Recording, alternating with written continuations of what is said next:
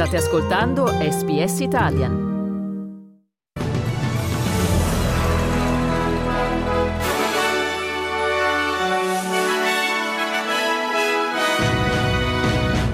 Permangono critiche le previsioni di maltempo per vaste zone del Queensland. In Italia il presidente Mattarella firma la legge sulla concorrenza, ma con alcune critiche.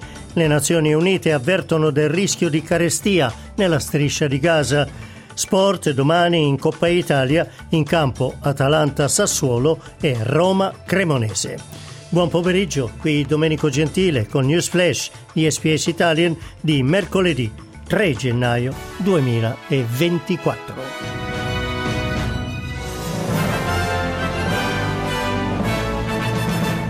Iniziamo dal Queensland, circa 11.000 abitazioni sono ancora senza elettricità a causa dei violenti temporali che hanno investito numerose zone del sud dello Stato.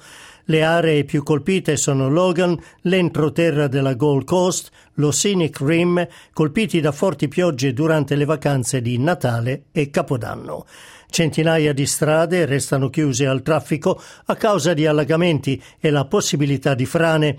L'ufficio di meteorologia comunica che il peggio è passato, anche se sono probabili piogge da forti a intense su gran parte dello Stato.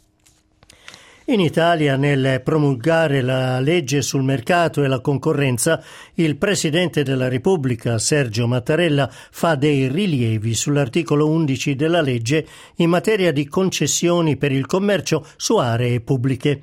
Tra i rilievi fatti dal Capo dello Stato, la norma che introduce una nuova proroga automatica delle concessioni in essere per un periodo estremamente lungo, 12 anni, una cosa definita incompatibile con i principi ribaditi dalla Corte di Giustizia, dalla Corte Costituzionale, dalla giurisprudenza amministrativa e dall'autorità garante della concorrenza e del mercato. E trasferiamoci ora nella striscia di Gaza. A 12 settimane dall'intervento armato israeliano, secondo una nuova stima delle Nazioni Unite, si aggrava la crisi umanitaria.